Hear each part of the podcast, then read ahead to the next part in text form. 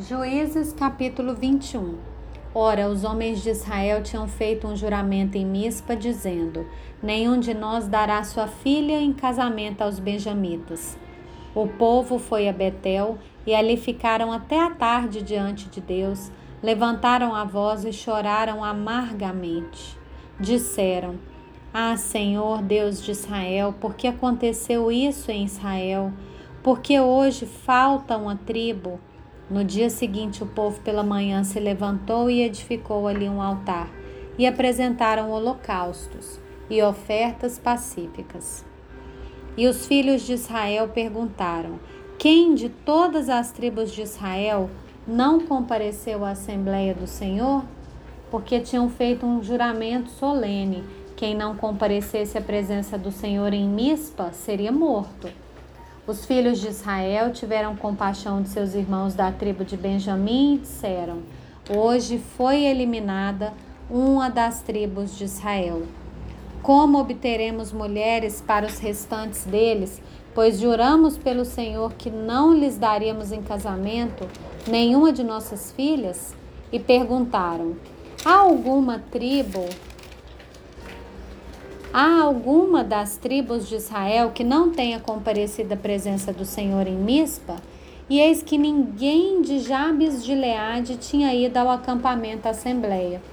Quando contaram o povo, eis que nenhum dos moradores de Jabes de Leade estava ali. Por isso a congregação mandou para lá doze mil homens dos mais valentes e lhes ordenou, dizendo: Vão e matem os moradores de Jabes Gileade a fio de espada, tanto homens como mulheres e crianças. É isso que vocês devem fazer.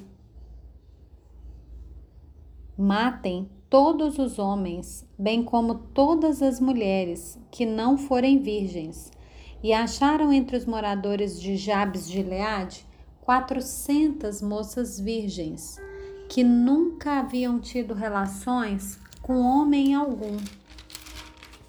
E as trouxeram ao acampamento em Siló, que fica na terra de Canaã. Então toda a congregação enviou mensageiros aos filhos de Benjamim que estavam na rocha de Rimon, e lhes fizeram uma proposta de paz. Foi nesse tempo que os benjamitas voltaram e receberam aquelas mulheres de Jabes de Leade que tinham sido conservadas em vida.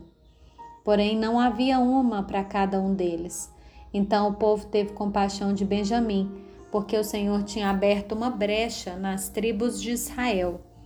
Os anciãos da congregação disseram: Como obteremos mulheres para os que sobraram, visto que as mulheres dos benjamitas foram exterminadas?